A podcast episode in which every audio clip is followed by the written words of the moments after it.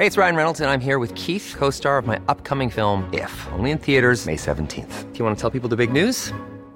All right, I'll do. Sign up now and you'll get unlimited for $15 a month in six months of Paramount Plus Essential Plan on us. Mintmobile.com slash switch.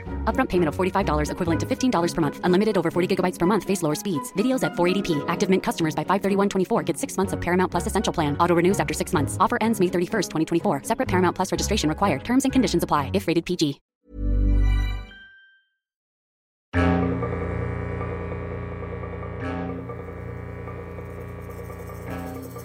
You're listening to a Fremantle Australia podcast recorded at the Sydney studios.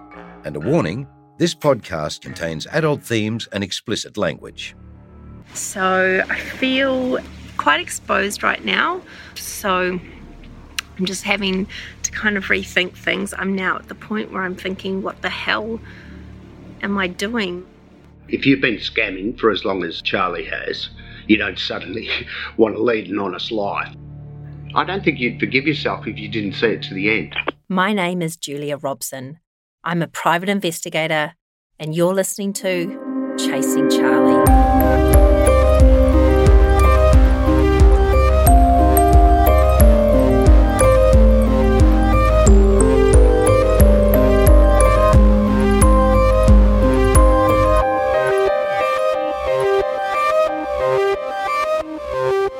It had been six years, three months, and 17 days since I'd answered the phone to Vivian. When she had contacted me in my capacity as a private investigator to track down the conman who had taken her for all she had financially, emotionally, sexually, and socially. I had tracked this lowlife around the world as his past and present deceptions imitations, and deceits left a trail of victims in New Zealand, France, Portugal, Australia, and America. And now finally, I was in striking distance. He had just landed in Auckland, clearly believing that his new identity would stop his arrest warrant catching up with him. But he hadn't factored in one thing me. This was my home, my turf. He was my target, and I was on my way to get him. It was Friday, the 13th of April, 2018, when I flew from Melbourne to Auckland. I was trying not to be influenced by this rather poor choice of date. I was here to chase Charlie down, and I wasn't leaving until I got him.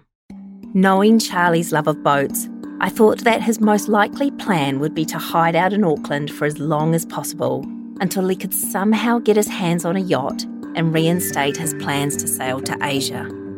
I suppose I could have started asking around local marinas to see if they had seen the haggard, sexually corrupt, morally void, deviant conman I had been chasing since 2011. But with such extreme weather battering the city, most people had sought shelter and gone to ground, which is exactly what Charlie had done.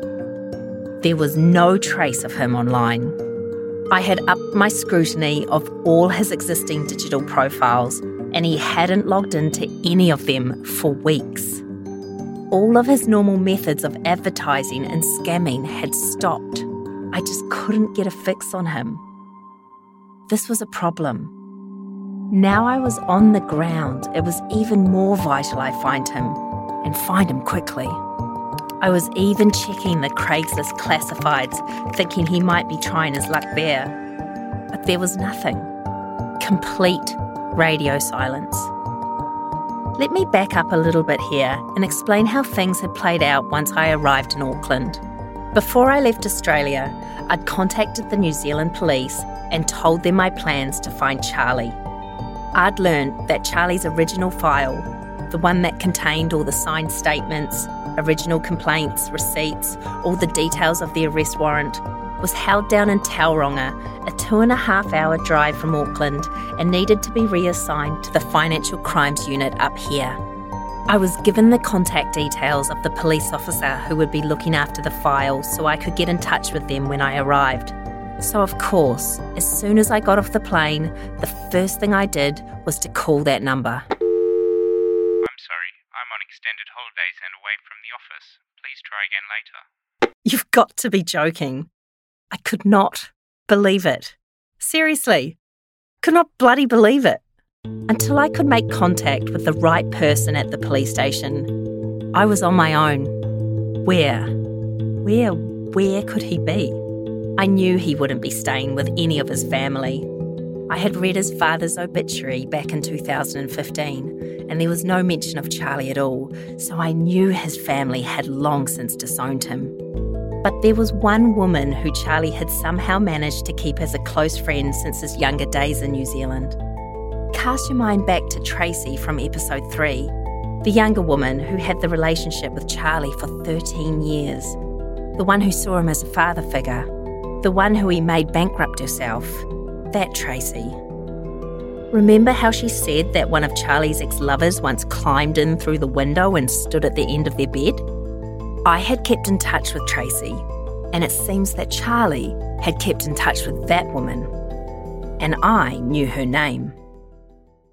Because I had been tracking Charlie's online activity for so long, I knew that he'd sporadically interacted with this one particular woman, and it stood out to me because, well, he didn't really have any friends.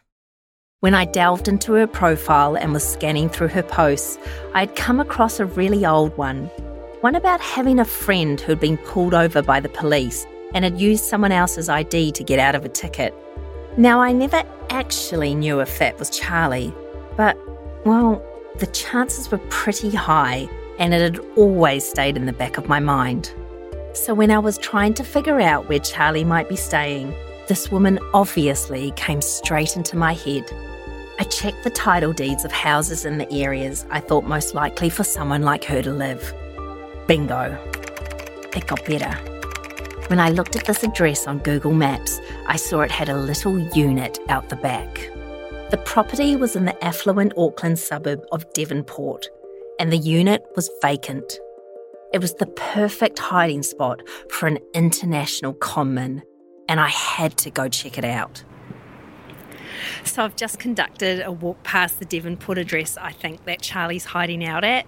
It's down a long driveway and the unit I think he's staying is is tucked away behind the main house. I stayed snooping around that driveway all day.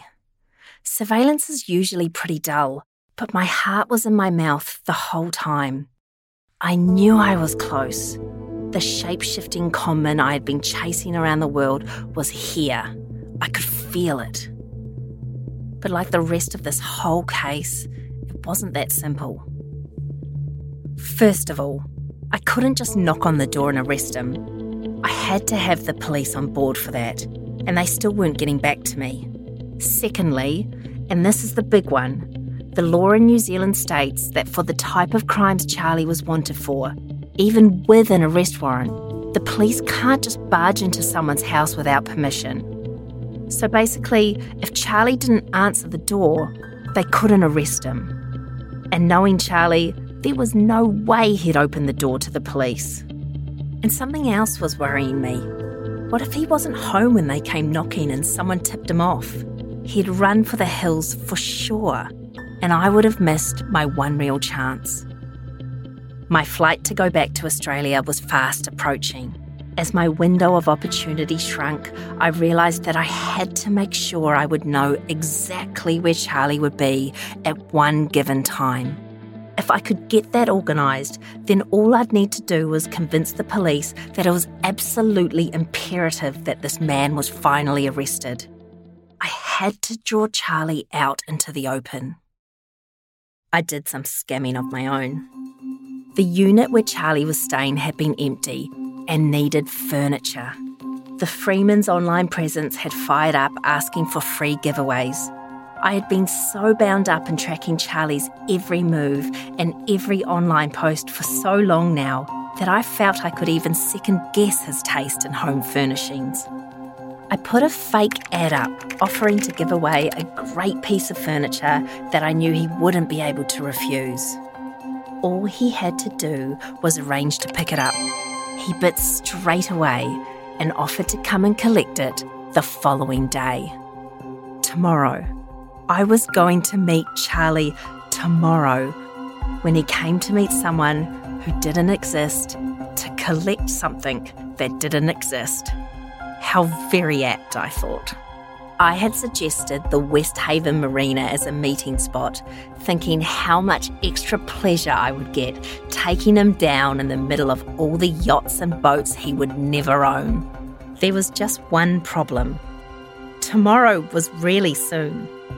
Charlie had bitten faster than I had anticipated, and I couldn't afford to put him off. I had one day to pull this together. I needed the police. I couldn't do it without their support, but my contact was still missing in action. I was starting to get really concerned. All right, so this is the current state of play. I'm a little bit stressed. Things, it's now Thursday and things really haven't progressed. So I feel quite exposed right now. So I'm just having to kind of rethink things. I'm now at the point where I'm thinking, what the hell am I doing? Like, this is ridiculous. So I'm just really trying to just think positive, you know, and just reassure myself that this guy has been getting away with this for so long now and he will continue to get away with it unless it's all kind of brought together. So I must say, I'm really stressed out. I am having a lot of self doubt right now, and I don't know what is going on. I know his address, I know where he'll be tomorrow. I just, you know, I, I need that support and I guess that encouragement to say this is worthwhile. This you're not going to leave here and it's going to be a wasted effort. So, guess watch this space. Damien Marrett is a former police detective who worked undercover in the 90s. It was an era of policing where you couldn't rely on someone's digital footprint to learn about them. You had to infiltrate groups face to face, think on your feet, and overcome self doubt.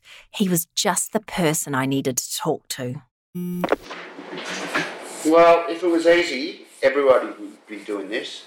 If you've been scamming for as long as Charlie has, you don't suddenly want to lead an honest life. I mean, he's getting on as well. He can't do the hours of hard work, and he's not going to do it for the little money when he's been used to uh, spending time with people and taking thousands and thousands, tens of thousands of dollars. Well, we need to protect the public because he's just going to keep doing it. He's shown that time and time again. He's relentless. Julia, from what you've told me, you've put in a hell of a lot of work on him. You've come so far, you know where he is, you know he's going to commit another scam. Yeah, I mean, you I don't think you'd forgive yourself if you didn't see it to the end. Damn right I wouldn't. That was all I needed to hear. Reinvigorated, I went back to the police station the next day. It was as if the stars suddenly aligned. A senior sergeant recognised me from all those years ago when I was an officer at that same station. I knew I wouldn't get any special favours, but at least I was through the door and I could put my case forward. I knew this would take a few hours at best, but I was in with a chance. Stressed right out, but in with a chance. So I've just left the police station and I have got some great news. I finally got the green light that police are going to support me in arresting Charlie this afternoon. Oh, wow. I've only got a couple of hours before this is actually happening and I'm over the moon. I'm obviously trying not to celebrate too early because anything can happen, but oh, considering I've been here a week and this wasn't happening up until about 10 minutes ago, I honestly couldn't ask for anything more right now. I am just so nervous but excited and honestly, it's actually good to kind of get back into the old sting days and um, the police operations. It's been a long time. I have no idea if he's going to show up, but I've been waiting years for this moment, and it is about to happen in about two hours from now.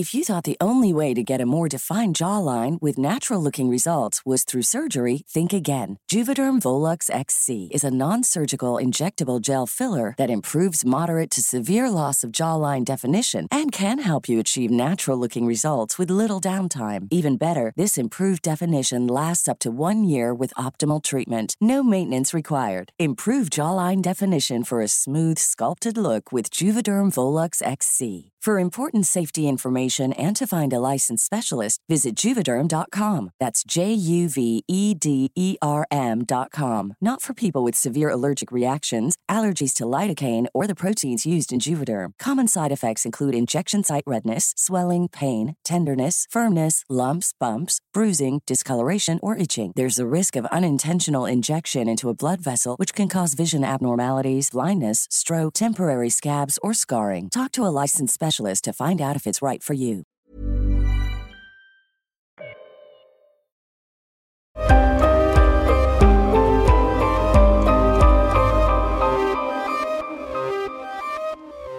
After almost seven years of chasing Charlie, the sting was finally on. It was the 20th of April, 2018. I had lured Charlie to the Westhaven Marina. He thought he was coming to pick up a piece of furniture from a generous donor who wanted to see it go to a good home. The truth was very different. Several plainclothes police and I were discreetly hidden in the small crowd that wandered around admiring the thousands of yachts. I had knots in my stomach. This was it. About 30 minutes after our arrival, a white van slowly pulled up and came to a stop in the disabled parking. Typical, I thought, always looking for a shortcut. I knew from my conversations with several of his more recent victims that he was no longer anything close to handsome, but I was still shocked to look at him in the flesh. As I walked towards Charlie, the man who had come to my attention as a charming, persuasive womanizer, the real shape of this being came into focus. He was a nothing, a shriveled, decrepit, empty human. The next section of audio is a bit hard to hear, but if you listen carefully, you can hear Charlie introduce himself to me as Leon just before the police step in. Hi. Hi. Pleased to meet you. Yes. Time's up, Charlie. Hey? Do you ever think that this day would be the day that all your scams would come to a head? What? Do you remember all the people in New Zealand and Australia? You're under arrest, mate. I've got some um, Yorkshire warrant for your arrest, okay? So you're under arrest. Um, if you um, just going to call a car in, I'm going to take you back to your consensual, okay? I hope you heard that. The chase was finally over. To think that someone as meek as that had done so much damage to so many people was almost incomprehensible. It seemed like such an anticlimax that he'd been so passive. I don't know quite what I'd expected, but it was more action packed than that. I even had my togs on underneath my clothes just in case he made a break for the water. But he didn't. He was standing in front of me with a look of utter confusion on his face and even seemed to be shaking. He hadn't even put up the slightest fight. Pleased to meet you. Yeah. Then I remembered something Tracy had said to me sometime earlier. He was probably terrified. Prison frightens him. He'll do anything to stay out of prison. That's what I remember him always saying to me. That freaks him out entirely. He doesn't want to be in prison, you know, like he wants to be out on the sea. He loves his furniture and all that. He, he always said it would kill him. So when he was in there for that short time, you know, Charlie was taken to the Auckland Central Police Station and officially charged with 33 counts of obtaining by deception. At the district court, the judge immediately recognised Charlie as a flight risk. His bail was opposed pending trial, and he was placed in remand at Mount Eden Prison. For the time being, at least, Charlie was locked up. It's surreal when something that has taken up so much of your time and energy for so long hits the brakes. It was going to take a while to sink in. For now, for me, it was reward enough in itself to have been able to get to this point. But more importantly, much more importantly, I needed to tell Charlie's victims what had just happened. And I needed to start with Vivian, the amazing woman that I was now proud to call my friend. The woman who had come to me so bravely all those years ago when Charlie had taken her money, her confidence, and her dignity, had absolutely no idea that Charlie was in New Zealand, let alone that I had come here to arrest him. This was a conversation I needed to have in person.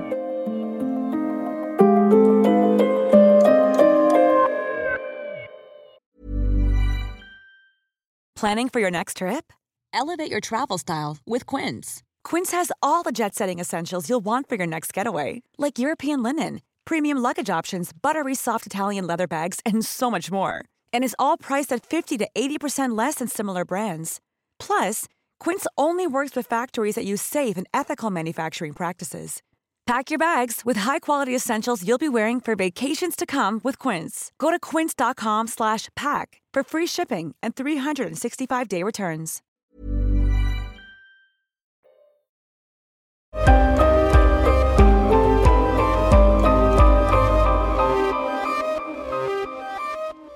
With Charlie arrested and safely in remand in a New Zealand jail, I was back in Melbourne where I'd asked the unsuspecting Vivian to come and see me.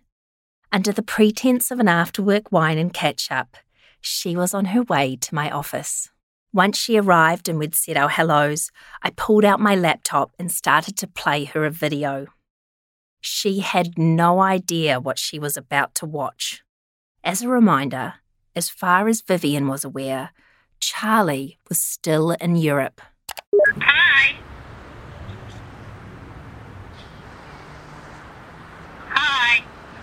I'm Leon. Pleased to meet you. What's up, Charlie? Hey?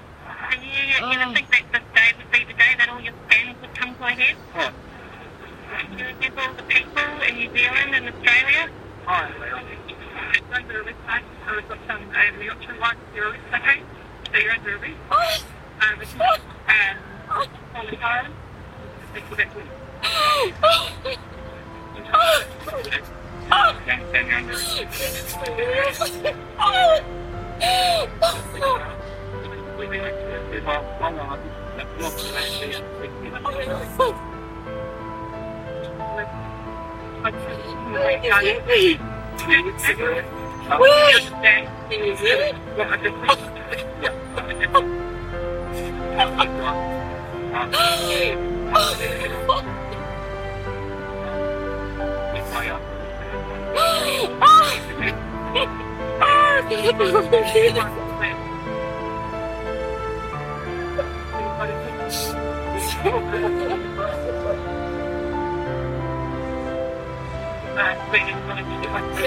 Hopefully you can see it. Right, thank you He's so much. I'm steering- going to do a call. Yeah, I'll send email with my details straight away. Thank you. He was.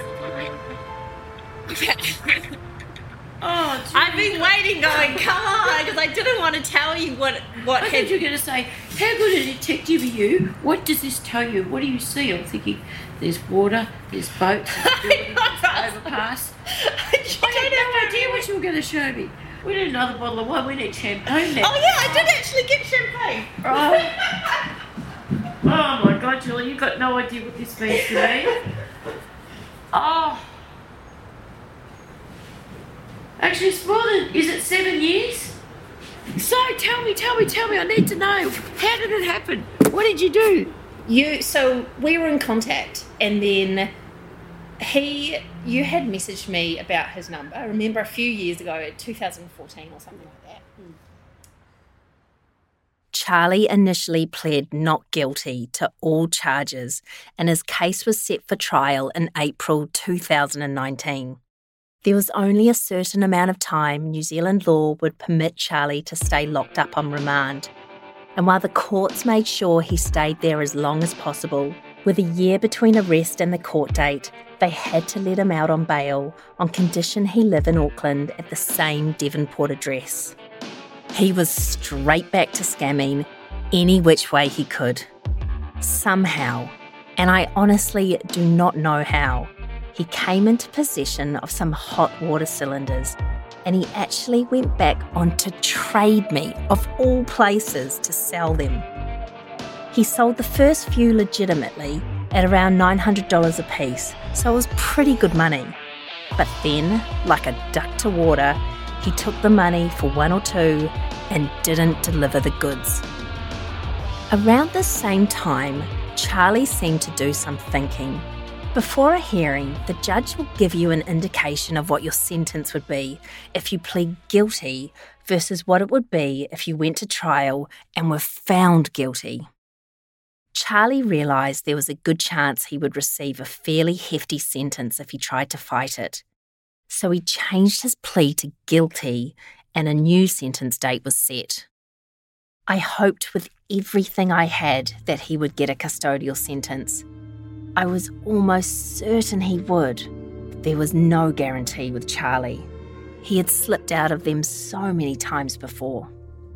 Despite there now being alerts on his passport and both his birth name and his legal alias, I was still worried he would jump on a boat and not even turn up to be sentenced.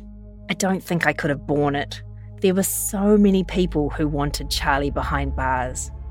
This is Lily's dad. I think he should be incarcerated. I think he's dangerous uh, in public.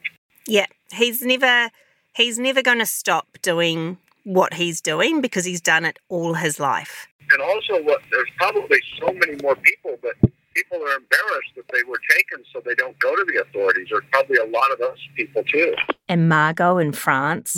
Yes, I can. I'm, I can hear you fine, thanks. Juliet, between you and I, I was hoping someone had found him floating in Sydney Harbour, having been eaten by a shark or something. I really, you know, I just it's, uh, it's a bit of a shock to see that wretched man's name again, I must say. Well, look, I'm not ready to tell you he's been found floating in the harbour, but he's actually been arrested in New Zealand. I Wonderful. Actually... Oh, yeah. I hope, was somebody filming it, Julia? I'd love to have seen that. Oh, I don't. I, I, I bet he won't show up. I'm kind of putting bits on it that he won't. But I don't know. Maybe he's just going to give up now and, and say, all right. I doubt it. He's always finding some new scam. It was now the 14th of August, 2019. The date had finally arrived for Charlie to be sentenced.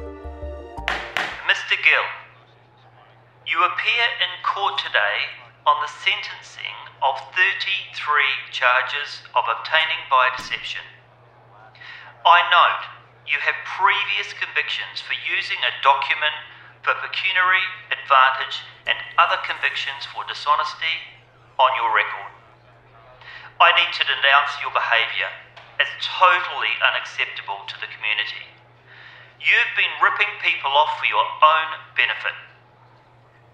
The community needs to be protected from this type of behaviour. You've also expressed your remorse. However, given your history, that remorse appears rather shallow. You're assessed as a high risk of further offending with little motivation to change, as your offending history almost entirely involves fraud, dishonesty, and theft offences. Within 15 minutes of hearing this, Charlie's fate was sealed. At least for a while. At the sentence indication hearing, I indicate the starting point would be a sentence of imprisonment of three years, which I now adopt. An uplift of three months is appropriate for your history, taking it to a total of three years and three months. Your guilty plea reduces that sentence by eight months, and for the limited remorse that you're expressing, I deduct a further one month. On all charges, you are convicted and sentenced to two years and six months imprisonment to be served concurrently on each other. No order for reparation has been made because you have no ability to pay. So here we are. We are at the finish. I've just walked out. He was one of the first on. He was wearing track pants and his hair had grown. He was looking rather down on himself. And I really was just expecting, probably, I guess, a lot of leniency. And that was that. Finished. Charlie's in prison.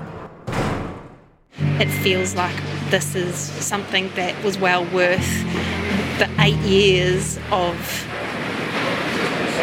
long sleepless nights, a lot of work, um, a lot of money, but none of that matters now that we know that we finally got the result that we were looking for. Um, oh, I don't, I don't, even know what to say anymore. Like, uh, it was just a shock to see the magistrate recognise that this individual was a real safety concern for the greater public. Um, but in terms of how this ends, I, I'm really happy with it. I was happy with it, and I still am. But time ticks away, and before any of us know it, that two and a half years will be up. As Lily's father says, there are likely a lot of Charlie's victims out there that have not come forward for varying reasons. And I, for one, certainly don't want to see any more people hurt and used again. If you do have any information you'd like to bring forward, the email address to contact is coming up. My name is Julia Robson, and you have been listening to Chasing Charlie. Oh, thank you, Julie. You have no idea what this means to me. and every other woman out there. You don't have to watch me. Oh. God, it's ugly, isn't it?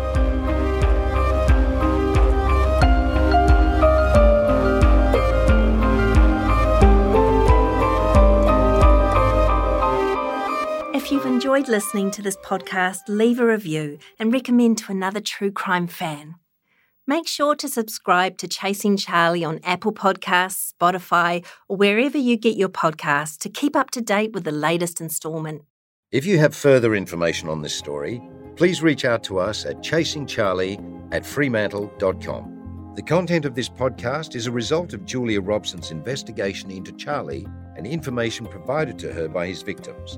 Some names have been changed to protect the identities of those involved. Chasing Charlie is a Fremantle Australia production. Executive producers Jesse Klass and Liz Burnett. Series producer Rebecca Vallis. Original concept and writing by Julia Robson. Edited and mixed by James Ezra, with additional editing by Katie Morris. Recording and technical assistance by Alex Elliott. Legal and business affairs by Maddie Marchant. Recording assistance by Brendan Gainey and Tom Lawton, with additional research by Georgina Rain. Stefan Dennis plays the voice of Charlie. If you have been affected by any of the issues raised in this podcast, please contact Lifeline on 131114, Beyond Blue on 1300 22 4636, or another crisis hotline in your local area. We are grateful for the help of the victims and families involved in creating this podcast. Thank you.